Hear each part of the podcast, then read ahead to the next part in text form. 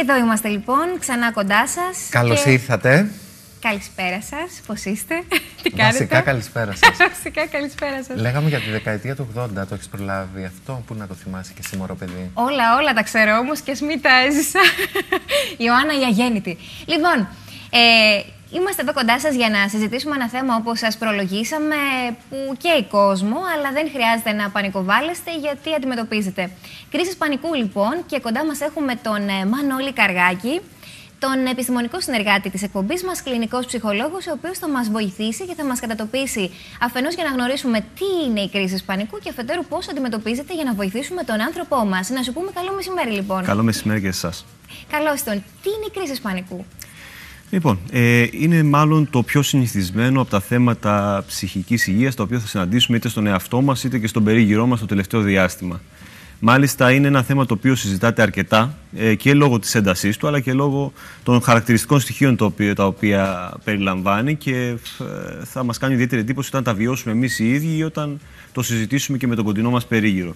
Είναι βασανιστικές οι κρίσεις πανικού και θέλω να σου πω ότι όλο ένα και περισσότεροι γνωστοί επώνυμοι Έλληνες βγαίνουν πια δημόσια να πούνε ότι ταλαιπωρήθηκαν επί μακρόν.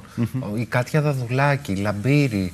Ε, δεν ξέρω πώς προέκυψε και τυχαία. Το τελευταίο διάστημα όλοι κάνουν τέτοιες εξομολογήσεις. Συμβαίνει και στις καλύτερες οικογένειες, λοιπόν. Συμβαίνει παντού και νομίζω ότι μπορεί να συμβεί τουλάχιστον μία φορά στη ζωή οποιοδήποτε, από τα παιδοεφηβικά χρόνια έω και την ε, ενηλικίωση και, τα, ε, και σε μεγάλη ηλικία ακόμα. Γιατί πού οφείλεται, Μάνο; Είναι, είναι επί της ουσίας ε, συσσωρευμένη εκτόνωση του άγχους. Ε, είναι στο φάσμα της νεύρωσης, δηλαδή των αχώδων διαταραχών, όπου θα συναντήσουμε όπως και, άλλα, όπως και σε άλλα είδη ε, αρκετά έντονα ψυχοσωματικά συμπτώματα σε συνδυασμό με ψυχική αποδιοργάνωση, με γνωστική αποδιοργάνωση. Τι συμπτώματα έχει μια κρίση πανικού έτσι για να την περιγράψουμε και να καταλάβει και ο κόσμος α, πώς νιώθει ο άνθρωπος που βιώνει μια τέτοια διαταραχή; Ε, θα το χωρίσουμε σε δύο ε, τομείς. Το κομμάτι το σωματικό και το κομμάτι το γνωστικό, το συναισθηματικό.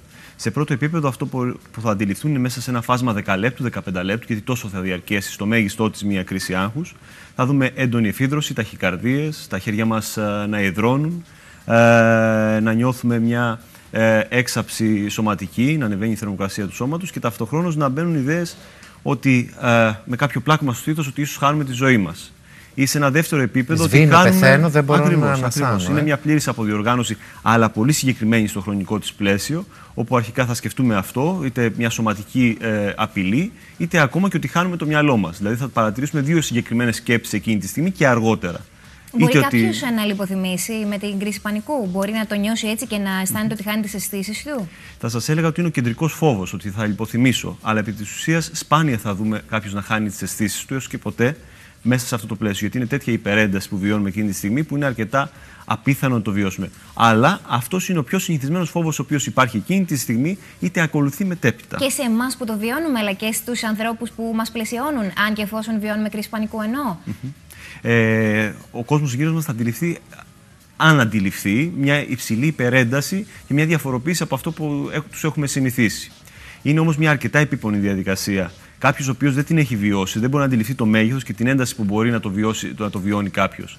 Ε, δεν ξέρω αν είναι ότι τώρα τελευταία έχει εμφανιστεί σε μεγαλύτερο βαθμό το πλαίσιο της κρίσης άγχους, αλλά νομίζω θεωρώ ότι ε, απλώς είμαστε πλέον πιο οικοί στο να συζητήσουμε θέματα που άπτονται της ψυχικής μας υγείας, γιατί είναι πραγματικά ένα θέμα που ε, υπήρχε πάντα, υπάρχει και θα υπάρχει, γιατί ακριβώς το σώμα μας και το συνέστημά μας χρειάζεται κάπου να εκτονωθεί όταν υπάρχει κάποια συγκεκριμένη ψυχική πίεση ή όταν υπάρχει κάποιο σωματικό θέμα. Λένε όμως ότι είναι της εποχής η, η πάθηση, η νόσος αυτή η ψυχική. Mm Και εγώ θέλω να σε ρωτήσω, προφανώς που μας λες ότι δεν είναι μόνο της εποχής, προπήρχε και θα υπάρχει α, ανάλογα με το πώς βιώνει κάθε άνθρωπος μια κατάσταση. Είναι όμως μια νόσος που έχει. Νόσος, δεν ξέρω αν το θέτω σωστά.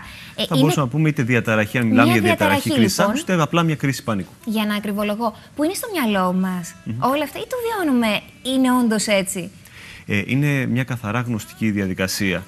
Αλλά ε, το θέμα των συστημάτων και της ε, ψυχικής μας διάθεσης πλέον μπορούμε να αντιληφθούμε ότι άπτεται μια σύνδεση με το σωματικό μας επίπεδο.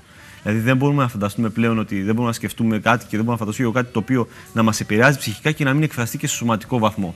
Είναι πραγματικά κάτι έντονο, το οποίο αν υπάρχουν κάποιοι παράγοντες που το επηρεάζουν ένα παραπάνω, είναι ίσως ο γρήγορος ρυθμός ζωής, τα αρκετά κοινωνικο-οικονομικά θέματα τα οποία μπορεί να επιβαρύνουν ένα παραπάνω κάποιον άνθρωπο από το τελευταίο διάστημα, τα τελευταία χρόνια, αλλά και σε συνδυασμό με το προηγούμενο θέμα που σας ανέφερα ότι πλέον συζητούμε περισσότερο και πλέον μπορούμε να το Πόσο επηρεάζουν αυτές οι κρίσεις πανικού την καθημερινότητα ενός ανθρώπου που, που ζει σε αυτό το φάσμα; Πραγματικά μπορεί να είναι αρκετά ε, επίπονη και να επηρεάζει αρκετά την καθημερινότητα ε, και τα επίπεδα ζωής ε, κάποιου ατόμου.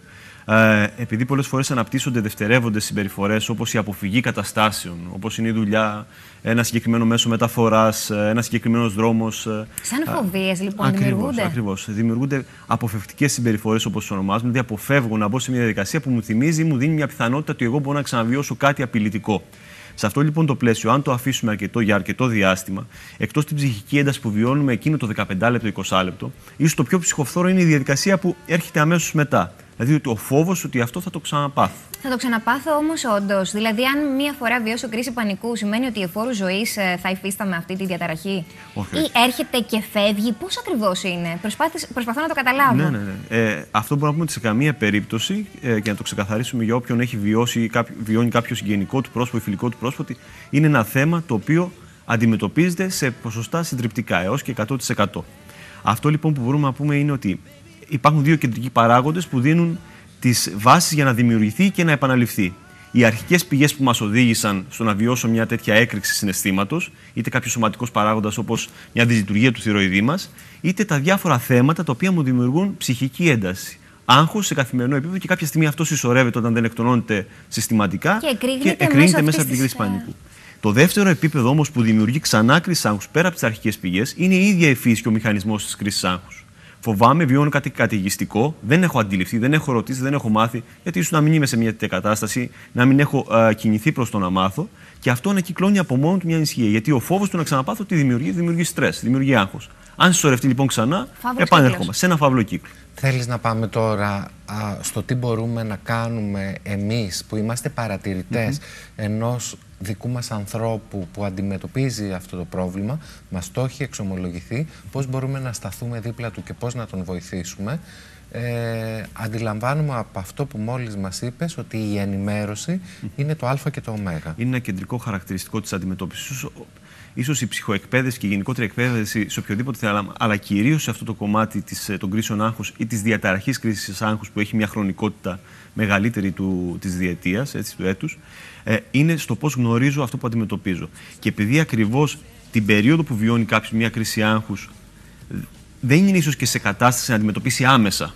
Έμεσα και λίγο σε μεσοπρόθεσμο πλαίσιο θα το αντιμετωπίσει και εκείνος ή εκείνη. Αλλά άμεσα αυτός ο οποίος μπορεί να βοηθήσει είναι το υποστηρικτικό πλαίσιο.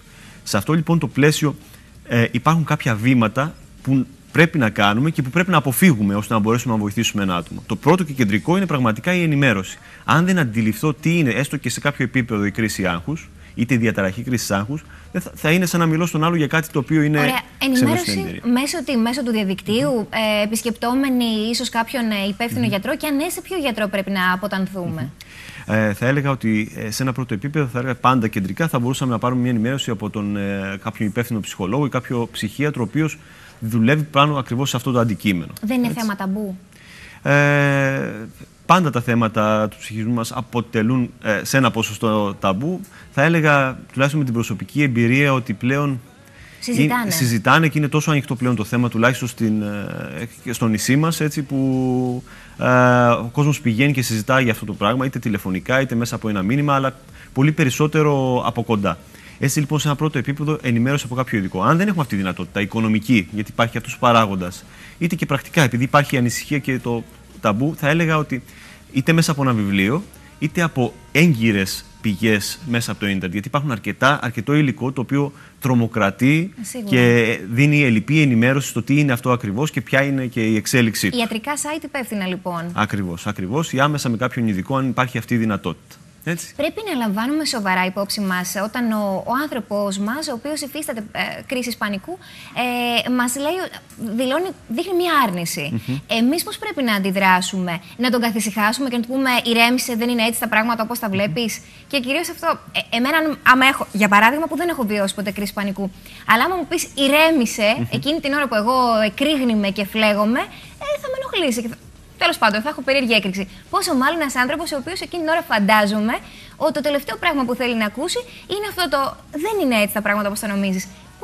Πώς πρέπει να, να μιλήσουμε; Ε, πραγματικά ένα από τα κεντρικά λάθη τα οποία θα κάνουμε στην προσπάθειά μας να βοηθήσουμε κάποιον όχι βέβαια καταστροφικό, αλλά λάθος στη διαχείριση και στο πώς ε, θα βιώσει ε, αυτό που έχουμε απέναντί μα αυτό το οποίο ε, τον ταλαιπωρεί. Είναι το ότι δεν υπάρχει κανένα θέμα, ότι είναι όλα μέσα στο μυαλό σου, ότι θα περάσει, δεν είναι τίποτα. Αυτά απαγορεύονται, απαγορεύονται δεν τα λέμε. Για, για τον ένα και μοναδικό λόγο ότι ο άλλος που βιώνει κάτι καταιγιστικό είναι από τη μία αποδιοργανωμένος από αυτό που βιώνει και από την άλλη νιώθει αδύναμος γιατί θεωρητικά κάτι το οποίο ο περίγυρός του θεωρεί ασήμαντο, αυτός δεν μπορεί να το διαχειριστεί. Σωστά. Έτσι αποδιοργανωνόμαστε ακόμα περισσότερο.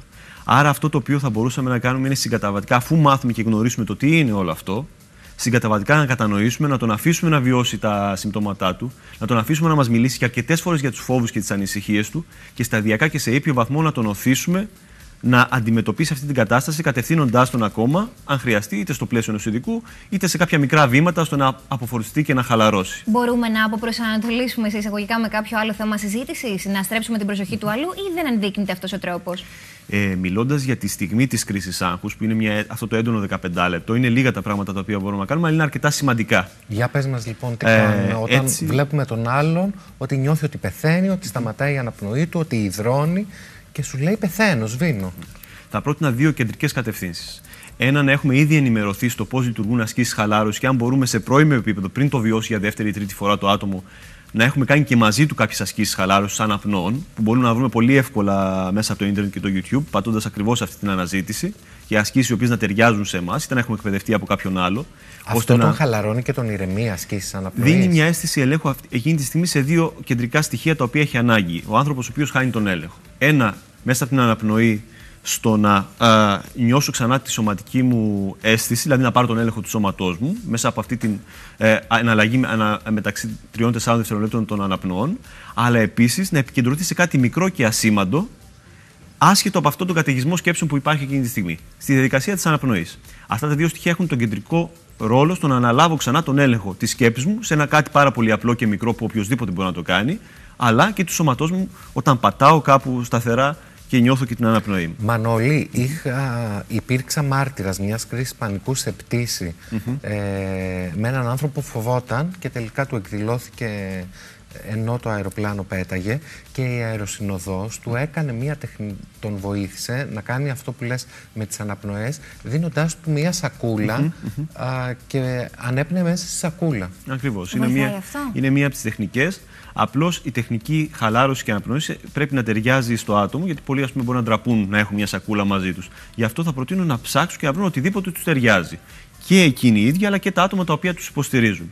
Έτσι λοιπόν έχουμε το ένα πλαίσιο της τεχνικής χαλάρωσης. Βέβαια δεν είναι πάντα εφικτό αυτό και πρέπει να αποδεχτούμε ότι δεν είναι πάντα εύκολο μέσα σε μια διαδικασία αναταραχή να κάνουμε Να πεις στον αναπνοές. άλλον, κάνε αναπνοές Ναι, ναι, τώρα. ακριβώς, Ε, ακριβώς. ναι. Σε ένα δεύτερο λοιπόν επίπεδο πιο απλό είναι ο αποπροσανατολισμός και η χαλαρή και ήρεμη συζήτηση σε ένα άλλο θέμα πέρα από αυτό που πάει να τον κατακλείσει. Δηλαδή τη σκέψη ότι θα πάθω κάτι, θα πάθω καρδιακό ή, τρελ, ή ότι τρελαίνομαι. Γιατί σας είπα ότι είναι αυτές οι δύο σκέψεις. Άρα, ο ρόλος μας είναι καταλητική σημασία στο πώς θα διαχειριστεί και θα αντιμετωπίσει ο άνθρωπός μας την κρίση πανικού που βιώνει. Φυσικά, φυσικά, γιατί από ένα επίπεδο έκρηξη 100% θα μπορούσε με τη βοήθειά μας να φτάσει σε ένα 50-60% που όμως δίνει τη βάση για μια επόμενη διαχείριση όπου πολύ σύντομα μπορεί να το διαχειριστεί. Εξάσκηση, επομένως, χρειάζεται για να μπορεί να κατευνάσει αυτό το, αυτή η διαταραχή; Χρειάζεται εξάσκηση και θεραπεία για, αυτό το, για αυτή την ένταση την οποία μπορεί να βιώσει κάποιος. Είτε σας λέω πρόκειται για κάτι μακροχρόνιο που θέλει λίγο παραπάνω δουλειά, γιατί έχει δημιουργήσει κάποια στεγανά αυτός ο μηχανισμός που αναφέραμε πιο πριν, είτε και αρκετά άμεσα, σε ένα πλαίσιο λίγων εβδομάδων, η διαχείριση μιας απλής κρίσης άγχους που έρχεται,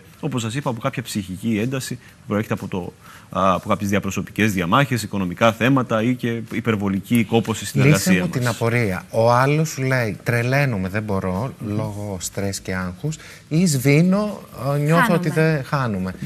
Τι του λες εκείνη την ώρα να τον προσανατολίσει, ο κήπος είναι ανθυρός; Κοιτάξτε να δείτε, ε, εκείνη τη στιγμή επειδή είναι κάτι πολύ έντονο έτσι, και πραγματικά ε, πολλές φορές και τα λόγια μπορεί να μην πιάσουν, ε, αυτό που μπορούμε να κάνουμε είναι να του μιλήσουμε με ήρεμη φωνή, Να, το, να το παίξουμε ψύχρεμοι.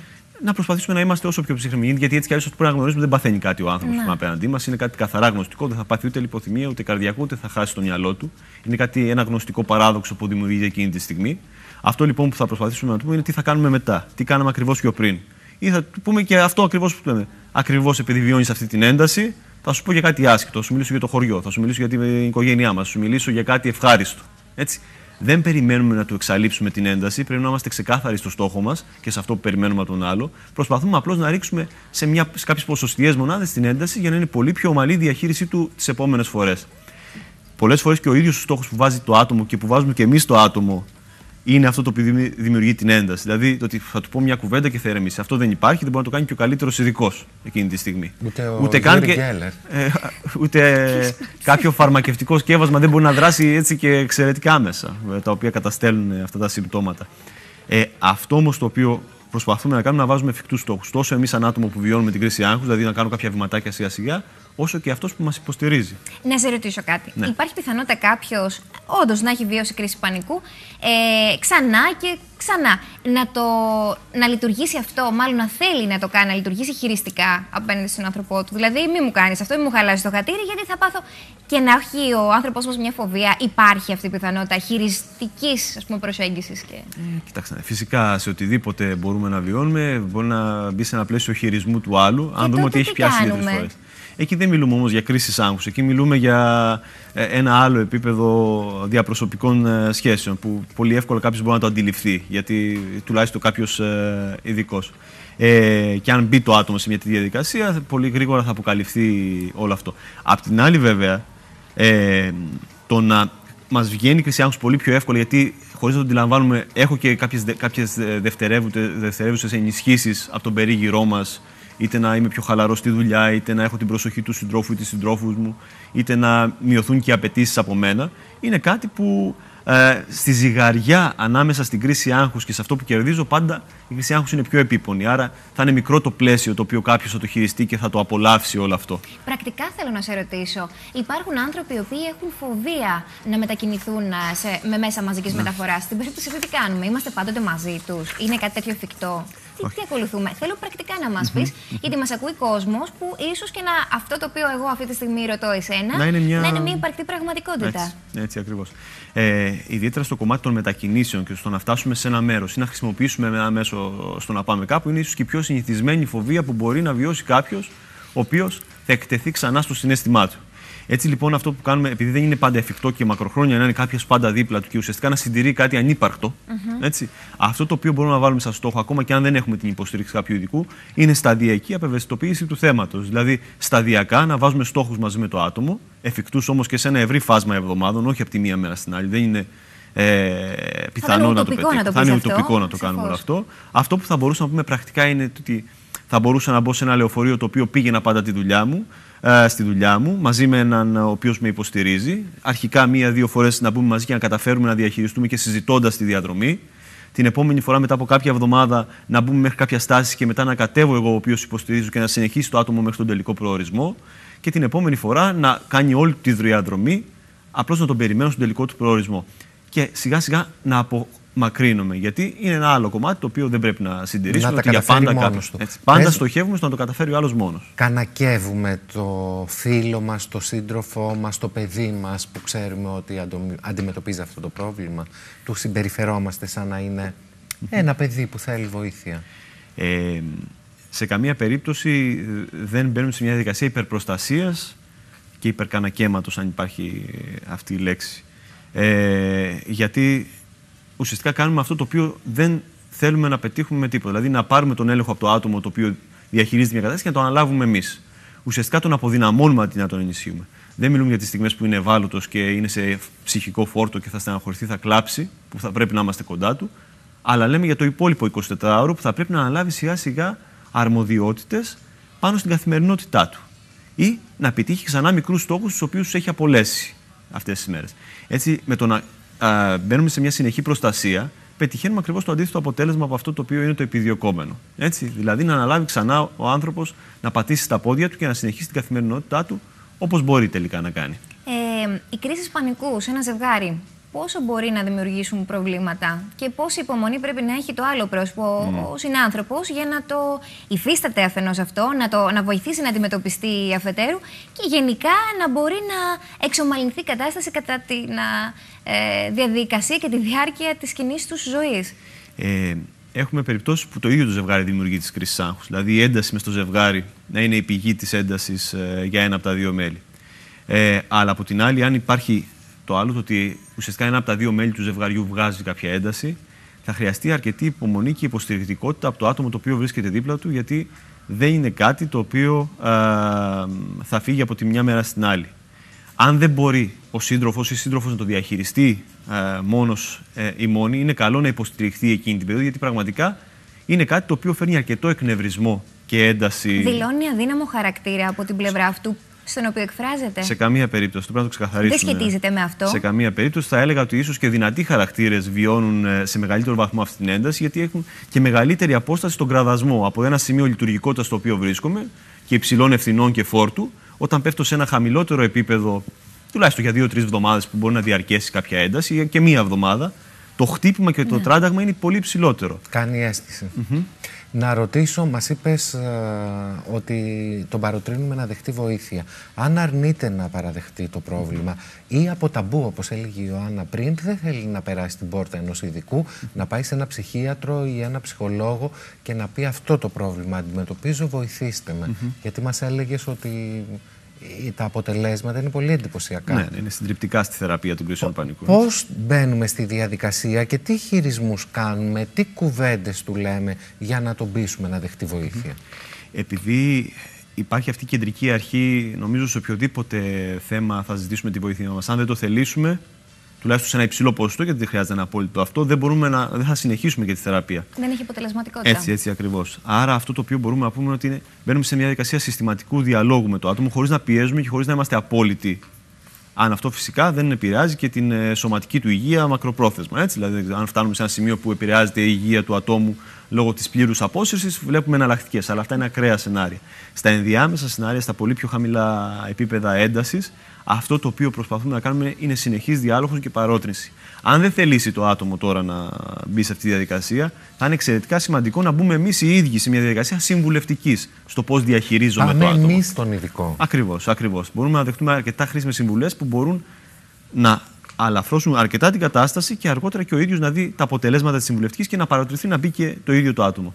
Θα έλεγα όμως ότι τα περισσότερα άτομα που βιώνουν κρίση άγχους αργά ή γρήγορα, αν δεν μπορούν να τη διαχειριστούν με το δικό τους ε, πλαίσιο, θα ζητήσουν βοήθεια από κάποιο ειδικό. Και αυτό που θέλω να ξέρει γενικότερα ο κόσμος είναι ότι είναι κάτι το οποίο τουλάχιστον όλο αυτό το ψυχοφθόρο, το έντονο, μέχρι να αντιληφθούν και τις πηγές που το προκάλεσαν, επουλώνεται και ηρεμεί. Και μάλιστα είναι και ένας δείκτης αυτογνωσίας για το μέλλον, γιατί μπορώ να αντιληφθώ ότι κάποια ψυχική ένταση αργότερα, κάποια σωματική ένταση, η οποία με οδηγεί εκεί, έχει κάποια αιτία. Αυτή την αιτία τη διερευνώ, την αντιλαμβάνομαι και μετά μπορώ να επεμβαίνω πιο άμεσα στον εαυτό μου και να διαχειρίζομαι κάποιες καταστάσεις. Γυναίκες ή άντρε περισσότερο υφίστανται τη διαταραχή αυτή; Ε, θα έλεγα ότι είμαστε στο ίδιο ποσοστό.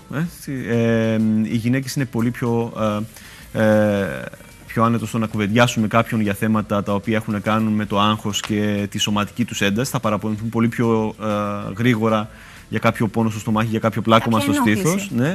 Οι άντρες όταν θα έρθουν θα είναι σε ένα πιο έντονο επίπεδο η έκρηξη αυτού του συναισθήματος. Και είναι αλήθεια ότι το αντιμετωπίζουν άτομα που είναι στην ακμή τους, δηλαδή σε ένα ηλικιακό φάσμα μεταξύ των 20-25 μέχρι 35. Και έτσι ξαφνικά όπως έρχεται μετά Μπορεί και να φύγει. Ακριβώς. Γιατί ε, στις ηλικίες αυτές τα άτομα είναι ε, όσο πιο παραγωγικά γίνεται. Έτσι είναι στο, στο max της παραγωγικότητάς τους. Το φόρτε τους, αλλά και μέχρι, θα έλεγα και μέχρι τα 45 θα παρουσιαστούν αυτά τα στατιστικά στοιχεία. Έτσι, τα υψηλότερα, οι υψηλότερες δείκτες ε, παρουσίας της κρίσης άγχους.